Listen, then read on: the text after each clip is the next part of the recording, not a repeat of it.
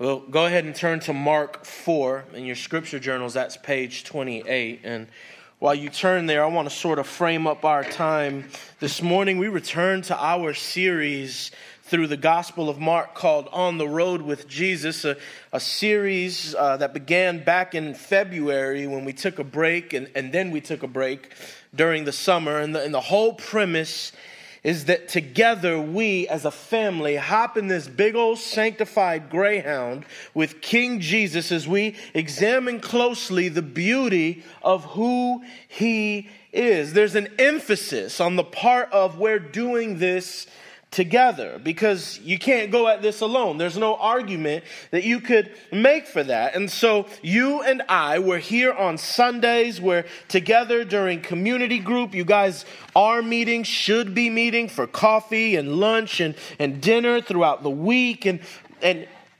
we're doing this together. And yet, what is it exactly that we're doing together? Well, we're with Jesus. We're studying his every word, examining his every action, seeing his every emotion, so that we grow more deeply rooted in our lives. That is to say, we are building our lives around him so that we can learn how to practice his way. As we become more like him, we grow more rooted in him. And we're doing that through the lens of Mark. Mark, who wrote his book, this letter to the first century church, hiding in persecution under the catacombs, uh, in the catacombs underneath the city, uh, uh, starving, begging for encouragement. Mark, who is a disciple of Peter's, is giving us these lessons on Jesus through Peter's vantage point. Mark's gospel is the first gospel written a foundation for which Matthew and Luke write theirs. Mark writes quickly, if you remember. He writes kind of at breakneck speed, not really chronologically, though our text this morning kind of fits in that way, but, but typically not chronologically, but what he's trying to do is, is use these certain events and details to communicate a very deep and profound truth, which is Jesus is king. And he's not just any king, he's a, a servant king coming down from heaven not to be served, but to serve. Essentially, Mark wants King Jesus to be separated in your mind from all the other earthly kings and rulers that you know. Mark wants Jesus elevated above all. We've seen this throughout the series, right? Can I, can I jog your memory a little bit? Jesus is the only servant who has a herald. We look to John the Baptist and his role in declaring the servant is coming. Jesus is the only king who lives on behalf of his people. We saw how Jesus, after his baptism, was led by the Holy Spirit to the desert to claim victory over Satan's schemes on our behalf. Jesus is the only king who complete strangers are compelled to follow. We saw Jesus call some fishermen to put down their nets and become fishers of men. Jesus is the only king with authority over the physical and the spiritual. He teaches better with more authority than the scribes, and he can cast out demons too. Jesus is the only king who cares about your headache and your leprosy. He gently touched Peter's mother in law's hand and healed her, and he held the leper's hand to heal him too. Jesus is the only king with ultimate power for our ultimate need. Jesus not only cares for our physical ailments, our physical plights, but cares more deeply for our spiritual and eternal needs too. Jesus is the only king who is holy but hangs with the worst of them. We saw that Jesus was no party pooper, but literally, quite literally, the life of the party. And he's not bothered by your reputation because he's going to give you a new one anyway. Jesus is the only king who ruins religion by making it make sense. He's against the legalism, but for the family of faith. And Jesus speaks in ways that confuses his doubters but encourages his people. Last time we were together in this series, we examined his parables and the clear lines in the sand they draw and call for us to respond. That, that's our Jesus. That's where we find him this morning. And so I have one big point that I want us to examine in two case studies. So I want to title our time together this morning A Great Storm, A Great Calm, and A Great God. Would you stand for the reading of the word and then would you pray for me as I pray for you as together we hear from God this morning? Mark chapter 4, verses 35 through 41. and it reads On that day, when evening had come, he said to them, Let us go across to the other side.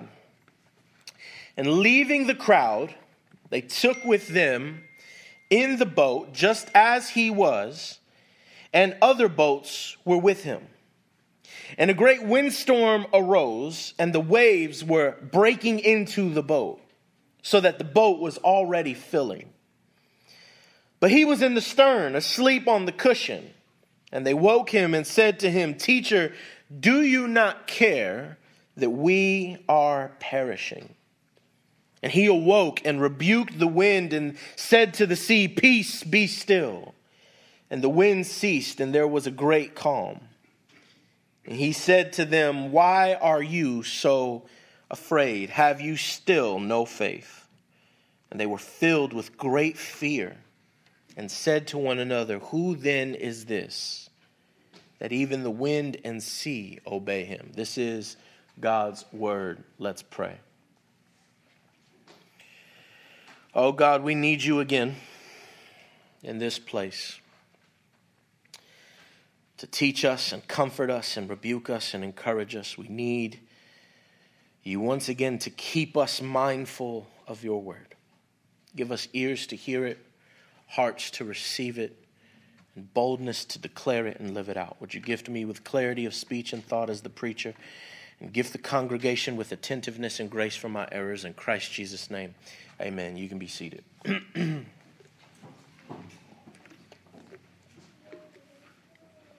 my grandmother is the hardest working person I know. She was born in 1950 in Puerto Rico and moved in her early 20s to America to try and find a better life. And though the status of better never actually came, she worked long and hard to provide for her four children and even her grandchildren. And uh, recently, my grandmother just retired, and uh, she's kind of miserable right? You know what I'm talking about, though. Like somebody who's worked from the time they were a child and then now they're in their 70s and they got no work and they're like, what do I do? I don't know what to do with myself. I don't want to watch TV. I, am just bored. That's, that's my grandmother right now. You go and visit her. She's, she's bored out of her mind. And, um, I used to live with my grandmother when I was young, and, and one thing I would do that annoyed her to no end was take naps. I love a good nap. Still, to this day, a good 45 minuter. You had a busy morning, you go catch some Z. Oh man, let me tell you. But she would never wake me up. She would just, she would let me rock. And then when I would wake up, she would just give me this nastiest attitude. Like, she would she would just be so so she'd be like why you do that? That's lazy. That's for lazy people you know? And uh, now you got to understand where she's coming from right she's coming from a place of pain and prejudice uh, when it comes to being lazy, where she's constantly told in, in public and in TV and the news that Hispanics or Latino people, they're lazy, they don't work hard. And, and so she felt this all throughout her life. She felt this not only present necessity to work real hard, right? All her kids, now she's taking care of grandkids, but also a, a, a pressure from the outside, her outside world to work hard to avoid a stereotype. So she's got baggage, right? Baggage I don't have, but she's got baggage. But I would always tell her, Jesus took naps. she would get upset at me. she said, That's Jesus. But this morning's text is what I was always referring to. Our time this morning is one of the key passages that show us that Mark is capturing an eyewitness report.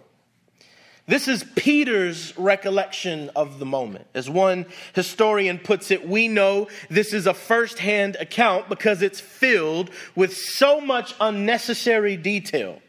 Legends or fables contain details that advance the plot or give characters development, but here the details serve nothing but proving genuine reminiscence. Mark gives us this account in his letter to continue showing us, the readers, the absolute power of Jesus in every sphere of creation. This particular account, preaching to us Christ's power over the laws and forces of nature.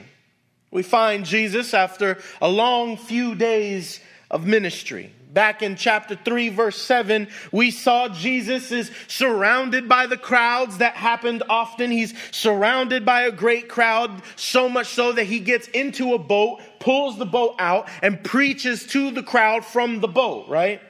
It's like, give me my space. But later, he goes to the mountainside with all his disciples. We're thinking there's like 80 of them.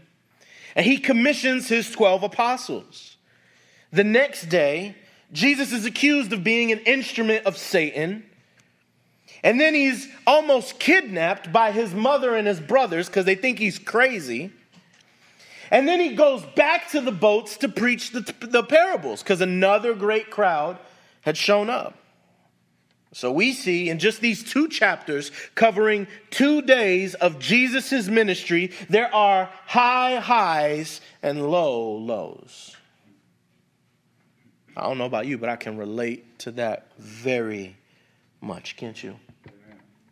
I love seeing the humanity of Jesus or how we need to see this church. We need to see Jesus as experiencing the emotional highs and lows of a week. We, we need to see how Jesus in, in this text wants relief from the crowds and rest. When you are weary, Christ knows. And he doesn't know in a, I understand how you could feel that way kind of knowing. He knows because he was once weary in his humanity too. He knows in a I've been there before kind of knowing.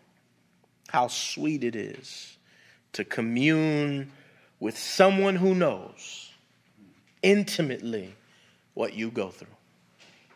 How much more sweeter than that is it to know that that person is God? We now approach the evening in the story. And Jesus is desiring rest, so he tells the disciples to pull the boat out. We're going to the other side, he says. Other boats came with them. You see that detail in the text. Other boats came with them. We see other disciples, they wanted to stay the evening with Jesus, but out to the sea they go. The Greek here reveals to us a sense of urgency and Jesus' desire to leave the shore. He, he is tired and he wants to go. You, you know that feeling, right? I, listen, I'm at my limit, right? I got to get out of here. I think Jesus hit a wall, right? You know that wall. A wall where you're working so hard that your body just stops. That's it. I got nothing left. Because as soon as they departed, he went to sleep immediately. But look at the scene in your mind's eye. This, this looks beautiful, doesn't it? The beach, people heading home, a couple of wooden boats pulling up their sails, heading down the sunset. But here's where we interact with our first case study. Look at verse 35. On that day, when evening had come, he said to them, Let us go across to the other side. And leaving the crowd, they took him with them in the boat, just as he was, and other boats were with him. And a great windstorm arose. And the waves were breaking into the boat so that the boat was already filling. Our first, our first case study is a great storm. The Sea of Galilee is the lowest freshwater lake in the world, even today. This is not didn't change over time. It's 13 miles long, 700-ish feet below sea level, and it sits in a kind of basin surrounded by tall mountains and deep ravines. And these ravines can act as funnels for cool air that is up in the mountains to kind of shoot out into the warm air of the sea which can create some disastrous weather with no warning at all.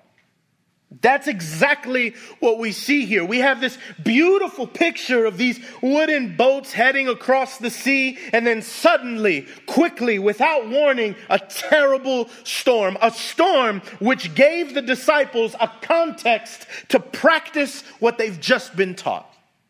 You hearing me this morning? Think about this family. They just heard the parables. They heard of the mustard seed. Look at verse 30. They heard of the mustard seed.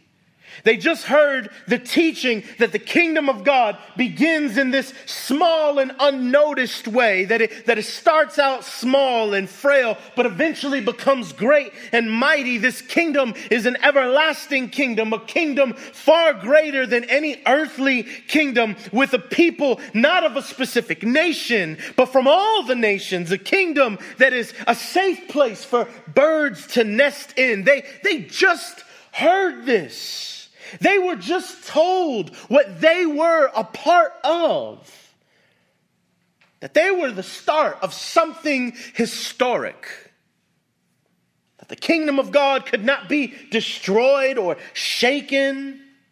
But here comes a windstorm. Waves knocking the boat to and fro, water filling up the boats. Matthew recalls this story uh, as something similar to an earthquake.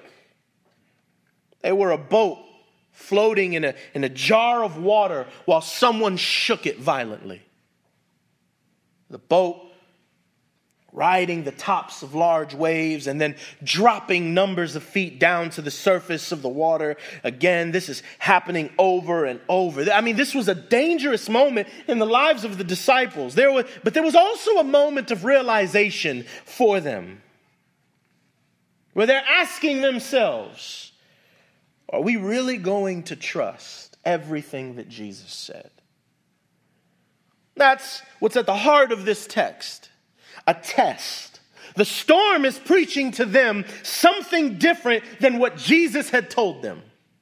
Oh, church, this is important for us to examine today, as it was for the Roman catacomb church hiding underneath a city to gather for worship. The storm is preaching to them something different than what Jesus has told them. The storm was a setup for the disciples. They didn't know it. It didn't, it did not once cross their minds, but the storm didn't surprise God. Family, the truth is, Jesus will use the storm to test your faith like he did for them. Look at verse 35. He said to them, Let's go across to the other side. Jesus was the one who said, Let's go out on the sea. Jesus was the one who provided the context to practice what they were taught. Jesus knew what would happen. Is he not all knowing? He knew that when they set out over the water, the day would turn to night. The winds would kick up a mighty storm and flood their boats, rip their sails, and even damage the ship. Jesus knew. I love the contrast between Jesus and the disciples. Jesus knew, but the disciples didn't. They were blindsided. This was not on their radar. But also, was this more than they can handle? I'm sure that was the case. I'm sure that was the case. Half of the apostles are experienced fishermen. I don't know about you, but when I'm out of my element, when I'm out of my comfort zone, I want to be with someone who's been there before. it adds a, great deal of security to me, right? If I could do some projection here, right? It's a fact that these boys made a living in this very sea.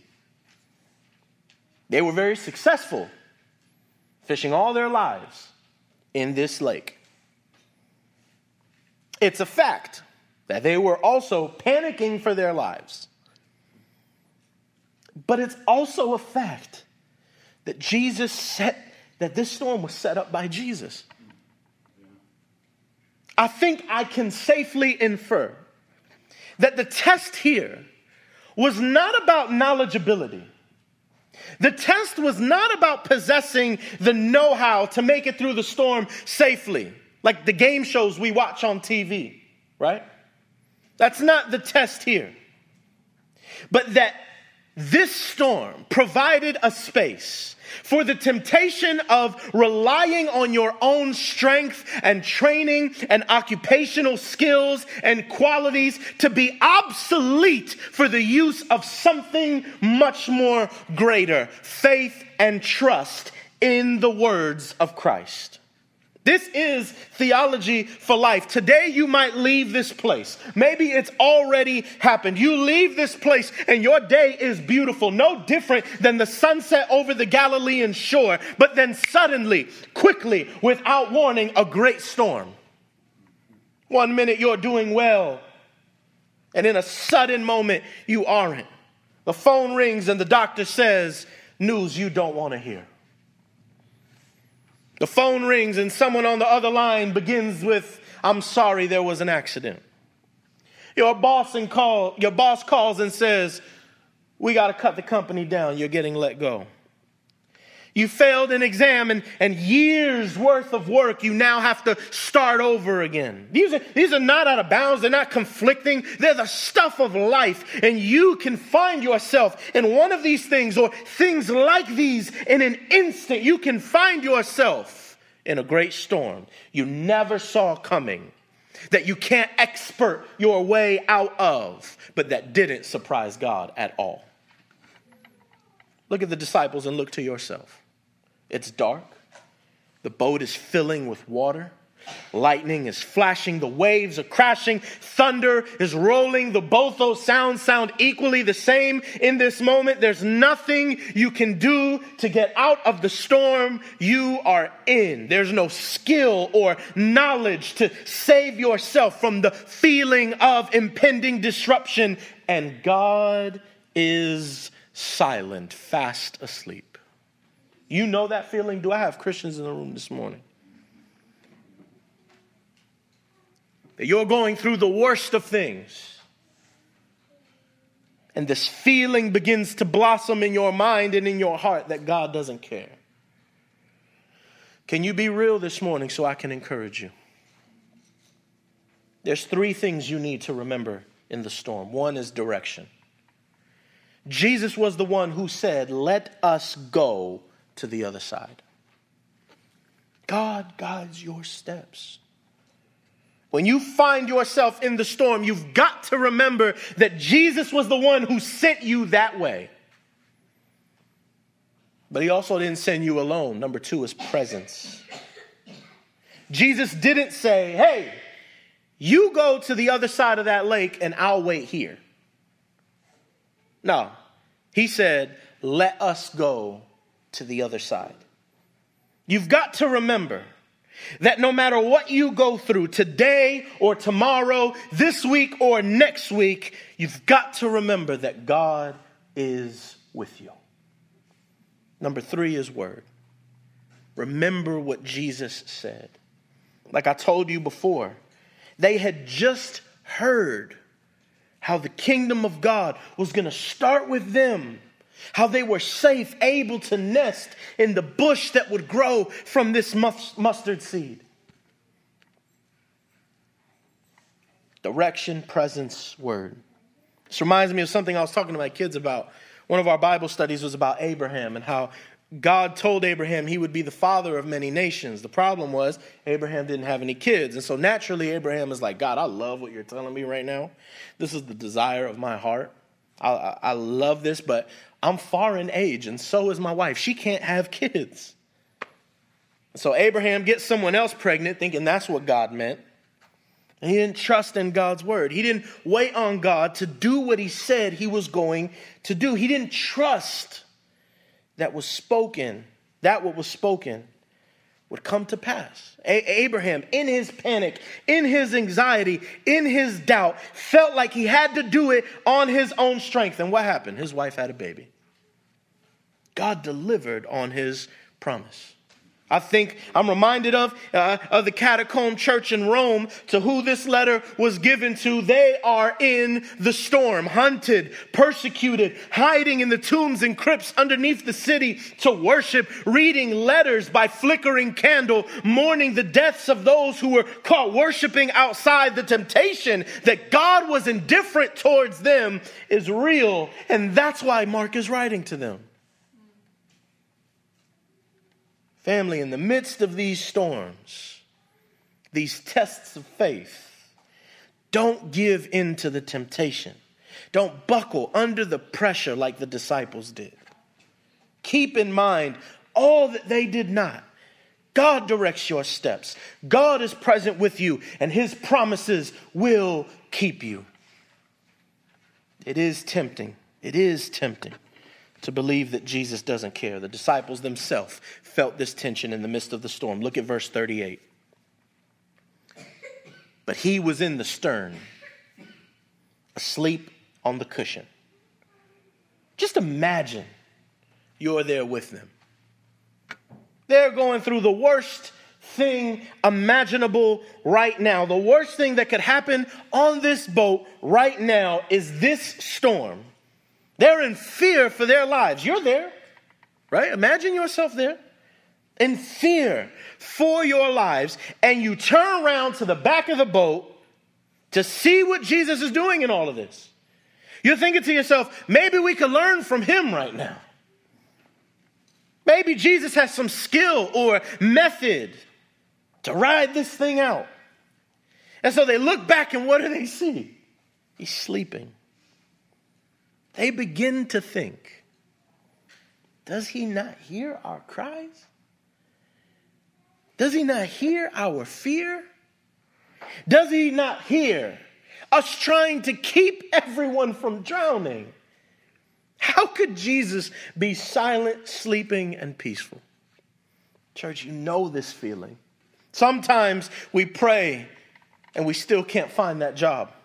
Sometimes we pray for our children to be healed and they're not. Sometimes we pray for our marriage to be restored and it isn't the, for the confusion in our faith to be lifted and it isn't, for the trial, whatever trial you're going through to pass, for that storm to, to go away and it feels like God is silent. I love what Spurgeon says on this text. He writes, the, the apparent indifference of the Lord to his people is only apparent. He has real care for them at times when he seems indifferent. And they shall see this to be the case by and by. Family, I ask you this question this morning Who are you going to listen to, the king or the storm? God is not indifferent towards your situation. God knows every wave that falls on us, every wind that beats on us, every drop of rain falling on our heads, knows the rate at which your heart is beating in this moment, knows every breath that you're taking in exasperation, every thought and feeling that you felt in the midst of it all. Family, the boat with Christ sleeping inside was a gift the disciples could not see. Did that boat turn over? No. Did that boat sink? No. Did it stay afloat? Yes. The signs were all there. That storm was necessary for the disciples' spiritual development. And we see this in our second case study. And with this, I'll try and close this thing up. A great calm. Look at verse 38. And they woke him and said to him, Teacher, do you not care that we are perishing. And he awoke and rebuked the wind and sea and said, Peace be still. And the wind ceased, and there was a great calm. Our second case study is the great calm. Look at the words of Jesus. Look at, look at not the words of Jesus, but just the words of the writing here. It says, They woke him. That's interesting, right? Isn't that interesting? Jesus was in the storm with them, and yet he never woke up. There was nothing that the storm could do, nothing that the storm could bring that would get Jesus not just worried, but to even give it attention. There was no thunder that roared, no lightning that clapped, no flooding of the boat, no rain on his face or wave that splashed to get him to give the storm any attention at all. But when his children cry out, you're not hearing me this morning. When his children cry out, Jesus woke up not because the storm woke him up. The storm tried. It tried with every threatening bark it could make, and still no attention was given to it. No, no, no. But when his children call on him, Jesus wants to know, family, can you trust me when I don't do what you think I should be doing right now? Jesus wants to know, family, when I tell you I'm going to keep you, can you trust me to do that? Even when it feels like that's being threatened, because the honest truth is, he ain't bothered by the storm because it can't do nothing to anything he's already set in motion. It can't hinder his plans. It can't stop what he wants to do. It can't shape his fear. Jesus wants to know, family, will you trust me when I'm not answering the way you think I should, when things aren't going the way you think they should go? Will you trust me that I'm good and good all the time when your life isn't? That's what the storm is there for.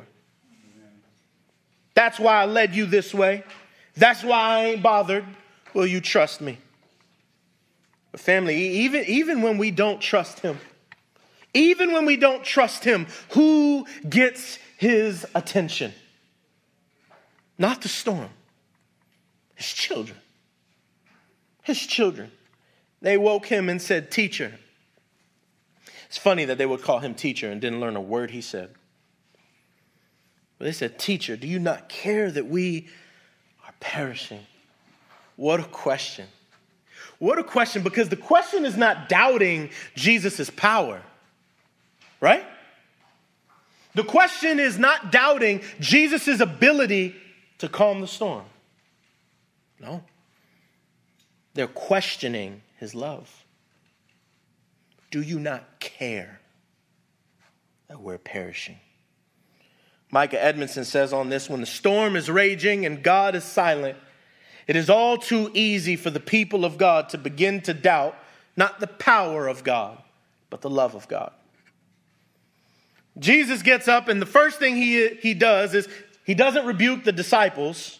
He doesn't confront them immediately. He looks to the storm, tells it, orders it to be muzzled, to be still and remain so. Just as sudden as the storm came, the storm left. All the gospel accounts record it the same way. It was an abrupt, immediate calm. The wind and the rain stopped immediately. The waves were flattened. The, crowd, the clouds rolled away to reveal the evening sky. It was pin drop quiet. That's how Jesus got their attention. Not with shouting and pouting, not with disappointment and frustration, not with the gentle raising of his hand to calm the sea, but, but with the gentle raising of his hand to calm the sea. Excuse me. To exemplify what we know Paul writes in Colossians 1. Colossians 1 16 and 17. For by him all things were created in heaven and on earth, visible and invisible whether thrones or dominions or rulers or authorities, all things were created through him and for him. And he is above all things, and in him all things hold together. He flexes his authority over creation in an instant, and then he speaks to them. Why are you so afraid? Why are you so afraid? Have you still no faith? This is a deeply personal and deeply profound question. Jesus is asking, How do you still not trust me?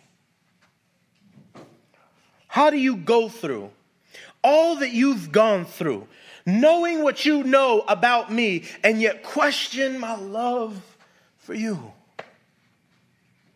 Family, God loves us.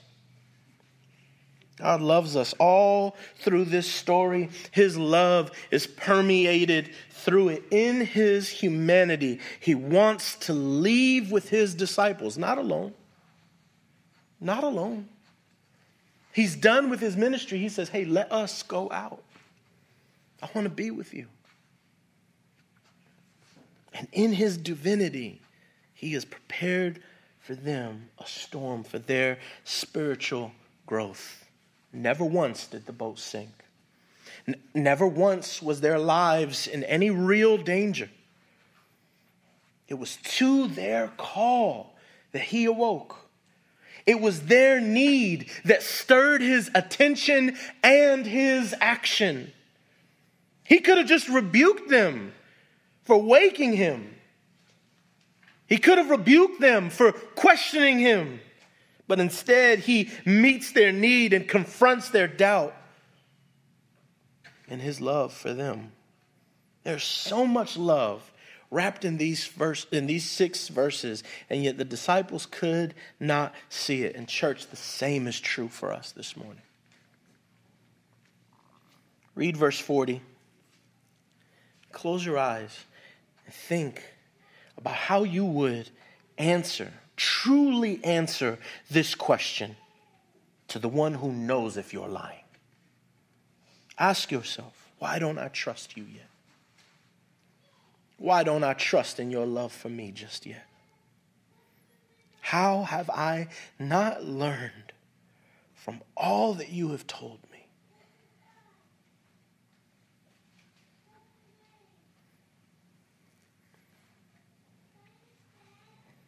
These two case studies teach us one big point there is a great God. Verse 41 And they were filled with great fear and said to one another, Who then is this that even the wind and sea obey him? The same word used to describe the storm is the same word used to describe the calm and is the same word used to describe their fear. They were looking at Jesus with more fear than anything they've ever seen in their entire life, including that storm. It says a great fear.